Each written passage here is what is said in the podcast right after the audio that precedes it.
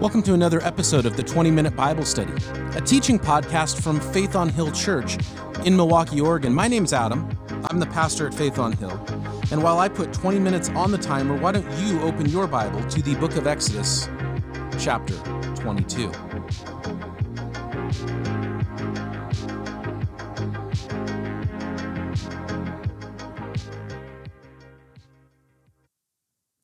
Well, Starting in verse 16, where we left off last week, you might remember that God had delivered his people from their slavery in Egypt. He had delivered them from the hand of their enemy. He had brought them to Mount Sinai in the wilderness. And there he had made a covenant with them, starting with 10 commandments. He said, I will be your God, you will be my people. If you keep my laws and my ways, then it will go well for you. I will bless you. I will protect you. But if you do not keep my law, then that blessing will be removed, that protection will be removed, and judgment will come. And if you're with us on Sunday mornings, here's a shameless plug Sunday mornings, uh, we're going through the book of Daniel. And that is the story of God's people who did not keep God's ways, and they are conquered and taken into captivity in the land of Babylon. And you can get that uh, sermon series, um, uh, same place you get uh, the 20 minute Bible study. So I'm assuming that if you're listening to this, you also uh, check out our Sunday mornings as well. Shameless plug. Now, verse 16, chapter 23. God is continuing to give his laws and his, his standards for how his people should live. This is a fun one to start with. If a man seduces a virgin who is not pledged to be married and sleeps with her, he must pay the bride price and she shall be his wife. If her father absolutely refuses to give her to him, he must still pay the bride price for virgins. Okay, so um, bride price is like a dowry. I think anyone who's watched a Jane Austen film, Downton Abbey, you know, any of these British kind of movies, you, you know what I'm talking about here. But the, the idea is this the biblical framework for human sexuality is a man and a woman in the context of marriage. And that's it. There is a challenge with that because we do not hold in our culture to that pattern. But let me say this the first Christians lived in a culture that did not hold to that pattern either. In Greek and Roman culture, they did not hold to that pattern. You, in, in, in, in Greco Roman culture, you had your wife and she was the one that you had kids with that you were socially connected to. Again, if you've if you've seen Pride and Prejudice or Downton Abbey or you've read a Bronte novel, um, then you you know that marriage in that uh, 1700s 1800s British culture, a lot of the marriage among the the elites, the aristocracy, wasn't about love or romance or anything like that. It was about uh, social standing. Uh, if you were of a lower social standing, could you marry somebody who would lift up your social standing? Um, if you were a high social standing, but you you didn't have the money, could you marry somebody who had the money to back up your high social standing? We, under, we understand that, right? In in Greek Roman, Greco Roman culture, which is the culture that the scripture was written in, that the New Testament scripture was written in, you had your wife and she was the one that you had kids with, official kids, and those and those that was who your social standing was linked to, and all of that. And then you had your mistress. And then in, in a lot of the cases, you had uh, a young man who uh, you were sort of mentoring, but there was also a, a sexual component to it. That was very common. So, this idea that Christianity is some outdated 2,000 year old morality that we're trying to hold 2021 America to is incorrect. Christianity was not in line with the culture, the dominant culture that it was birthed in. We serve and follow a faith that is ancient. It is more ancient than 2,000 years, by the way. The church was birthed at the day of Pentecost, but we trace our faith back to the first people, Adam and Eve. We, we trace our faith back to Moses. We trace, trace our faith back to Abraham. We are grafted into the people of God. Our view of the world and, and the biblical view of human sexuality has almost never been in line with the culture. When Abraham took more than one wife, that was not God's plan. And that caused him nothing but trouble. That there that how how there are two defining moments for our faith. The first is here in, in Exodus where God called his people out of their 400 year enslavement. And he said, This is how you should live. And the reason is that for 400 years they had lived among the world. And their forefathers had messed up all over the place. And that's the story of the book of Genesis. And God's saying, hey, just because your ancestor Jacob or your ancestor Isaac or your ancestor Abraham did this, that was not my plan. The second really key defining moment is, is the birth of the church in Acts chapter 2. And in both of these moments, when God uh, was establishing the nation of Israel and when God was establishing his church, in both of those defining moments, neither point was taken from the culture, the dominant culture that God was birthing a people out of. So we acknowledge that our view of human sexuality is not the dominant view of this culture. But we're not trying to just put Victorian era principles, which I don't believe are inherently biblical. In fact, there's a lot of Victorian era morality that I believe is unbiblical. Nor are we trying to put uh, 2,000 year old morality. Because if you look at the morality of the Roman Empire, they would have much more in common with us today than they would of the biblical morality of the Christian faith.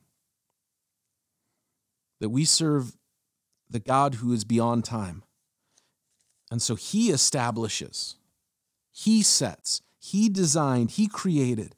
And so what he's saying is marriage is to be with, within the, the you know, is to be the, the framework the covenant in which human sexuality is expressed. So he's saying that if a, if, if a man who is not married uh, and a young woman who are, they're not married to each other enter into that intimate relationship outside of the covenant, that they are to be in the covenant if at all possible. Now, he also says that if the father refuses to give her to him, he must not pay the, or he must still pay the price. So, so what God is saying is, it, it, it's not an automatic like, oh, uh, let's say that there's a two kids in youth group, 16, 17 years old, and they they sleep together. Oh, they got to get married now. No, that's not what the Bible's saying. In fact, um, I was a youth pastor for a long time. I do not believe that just because you know you get a young couple, um, they sin sexually, and then oh, they got to get married. I don't, I don't think that's what the Bible's saying. Um, what the Bible is saying is, is that how God views sexuality is not how the world views it. And so God is placing barriers of protection around uh, this institution. And there's ways in which things are to be made right, and then at the same time outs so people don't have to suffer needlessly. Like the un- this is not the unforgivable sin. God's not saying that oh you screw up once when you're when you're 18 or you're 20 or whatever and that's it. You're you're you're cursed for the rest of your life. Now that can happen by the way. You know, you you you you do something outside of God's loving law and you can mess up your life for the rest of your life. That totally can happen. You know, you you you you go and you get drunk and you get behind the wheel of a car and you kill somebody that can mess up your life and other people's lives for the rest of time and there's nothing you can do about that But what God's saying is, is that the unpardonable sin, just because you did something in your past, does that mean that you can't have a bright future because of God's grace? So I appreciate that God is setting his standard. He's, he's saying, hey, here's some protections to help people keep the standard. And then here are some ways in which we are not going to curse somebody for the rest of their life, that they can have a path forward. The only reason somebody would be marked or, or cursed for the rest of their life would be if humans added to this law, which they do. But if we just read what the scripture says, that's not what it's saying. Verse 18 seems unconnected, but isn't that how laws work? You just start writing things down. Verse 18 do not allow a sorceress to live. Verse 19 anyone who has sexual relations with an animal is to be put to death. Doesn't that seem an odd thing to put together? Some of this is just, you know what, here's this law, here's that law, and we're trying to read it like it's a, a, a book. And some of the scripture is written in narrative form, and some of the book of Exodus is written in narrative form. But then some of the scripture is just literally here is the list of the laws. Why is sorcery put in between these laws about sexual morality. Because in the ancient world, uh, sexuality and the occult were almost always linked, almost always. And and when you read about prostitutes in the old Te- or in the New Testament, in the epistles, that's absolutely linked to the false gods, the idolatry. The, the prostitutes were always linked to the temples in the Greco-Roman culture. And so when you read about the sorceress, it's not to the ancient mind, they would have um, linked it with sexual practice. Very common. Now, this whole thing about bestiality, um, I know a pastor who went on vacation and he asked another pastor to come and preach for him and the pastor taught similar passage out of Leviticus. And so the pastor, he's on vacation, but he's getting like texts and stuff like, hey, this is weird. Um, this isn't like the fun thing to talk about. Like, okay, that's bad. Do I have to do I have to explain that anymore? Um, if you're ever asked to preach a sermon, probably this is not the text to preach about, and it's not good. But again, our brokenness, our human brokenness, has no bounds. And so, just because that's not my sin or your sin, it doesn't mean that that's somebody's brokenness or somebody's sin. And I'll say this it's always better to have accountability and openness than it is to, to hide. Because if you hide, then you're in the dark and you're able to live in the darkness. It's always better to bring things to the light. Doesn't mean you have to tell everybody, but it's always better to bring things to the light. Verse 20 Whoever sacrifices to any God other than the Lord must be destroyed. That's how seriously God took idolatry. Now, this is the law for a nation. Remember, there are three types of laws there's universal law, and then there's laws that take universal law and then they put them into practice within a localized context. And then there's laws for a nation, um, you know, traffic, speed limits, all that kind of stuff. The universal truth is that from the Ten Commandments no false gods, no idolatry, cast down your idols. How that works out in America might look different than how that works out in India or how it works out in ancient Israel. The reason I mention India is because it is a land that has a lot of idols. And yet, um, I one time I heard a uh, a message from a, a Indian Christian, and he visited America, and he talked about how many idols there were in America. And I thought, man, if there's ever a guy who would be like, oh, it's so nice to be somewhere where there aren't as many idols as India. And then he comes to America and goes, you have so many idols. Because how it works out is different. We don't have, uh, you know, statues necessarily. We have stadiums. Uh, you know, we idolize our, our celebrities. We idolize our careers. We idolize um, our achievements or our, our, our athletes or whoever this whole being put to death thing was a national law. I don't think that we should go and say, all right, we're going to try to vote in legislation to put people to death um, for, for idol worship, but we should put to death in our own hearts idolatry. We should cast down idolatry in our own lives. Verse 21 Do not mistreat or oppress the foreigner, for you were foreigners in Egypt. If I say kids in cages, that's a polarizing statement because we've already decided right or left how we feel about that. But if we say, as Christians, I'm only speaking to Christians right now. If you're a non Christian and you're listening or watching, you're welcome. I'm glad you're here, but I'm speaking to Christians right now. If we say we need to live out biblical values, then verse 21 Do not mistreat or oppress a foreigner, for you were foreigners in Egypt, is a biblical value. Do not mistreat or oppress a foreigner, for we were foreigners, whether we came from Austria, like my family did, or you came from Germany or England, or you came from uh, China, or you came from Spain, or you came wherever your family came from. Wherever you are immigrants from, America is a land of immigrants. So it's not unreasonable that we could modernize this verse and say, Do not mistreat or oppress a foreigner, for all Americans were once foreigners, except the ones who weren't. Well, Adam, I thought you just said that the, the one about putting idolatry to death, that's a principle. So maybe it's not a literal thing, it's a principle. Fine. But it's a principle of treating foreigners right. Well, that only means foreigners who are here legally. If, if somebody comes here illegally and they're caught, they should still not be oppressed. They should still be treated right. I'm just going to say that. And I don't apologize for that.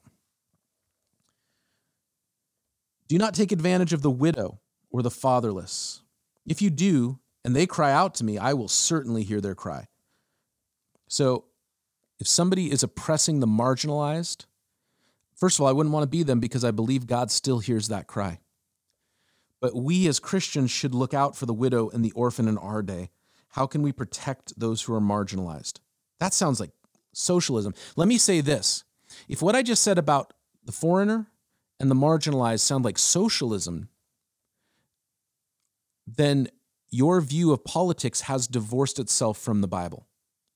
Now, I'm not saying that we have to play out or, or, or live out how we, how we do this based on any ideology. I'm just saying we have to care. My anger will be aroused, and I will kill you with the sword. Your wives will become widows, and your children fatherless. So God is showing how much He cares about the marginalized, about the widow, the orphan, the foreigner, and the alien. Verse 25 If you lend money to one of my people among you who is needy, do not treat it like a business deal, charge no interest. This is where we get the prohibition against usury or uh, interest charging. Um, that's a really complicated issue. I'll say this I don't particularly have a problem with um, somebody getting a home loan and the bank charging a certain amount of interest to, to uh, pay for their their business. Um, but there are definitely organizations that target the poor, the marginalized, the undereducated, and do so in a way that I believe violates this. So I I'll leave it at that. If your neighbor takes your cloak as a pledge, return it by sunset. Or if you take your neighbor's cloak as a pledge, return it by sunset, because the cloak is only covering what your neighbor has. Um, what else can they sleep in? When they cry out to me, I will hear, for I am compassionate. So basically, what's God saying is like, hey, somebody's somebody borrows your lawnmower, and you say, fine, but I'm going to take your blanket uh, so that you give it back. Okay, make sure not to keep that overnight. God's saying like, don't set up a, thing that's oppressive. Uh, I'm going to hold this now for a week uh, so that they can go and do their job. And God's saying, hey, don't do that. They, they need that. When I went to Mexico, there were places where a worker would come and, and to be able to buy a toothbrush or a blanket to sleep in the company bunkhouse in this in these industrial farms they would have to pay and then they would become financial slaves most of those companies are are owned or directly supported by american companies do not blaspheme god or curse the ruler of your people do not hold back offerings from your granaries or your vats. You must give me the firstborn of your sons. Do the same with your cattle, your sheep. Let them stay with their mothers for seven days, but then give them to me on the eighth day. You are to be my holy people. Do not eat the meat of an animal torn by wild beasts. Throw it to the dogs. The time is up for us this week, but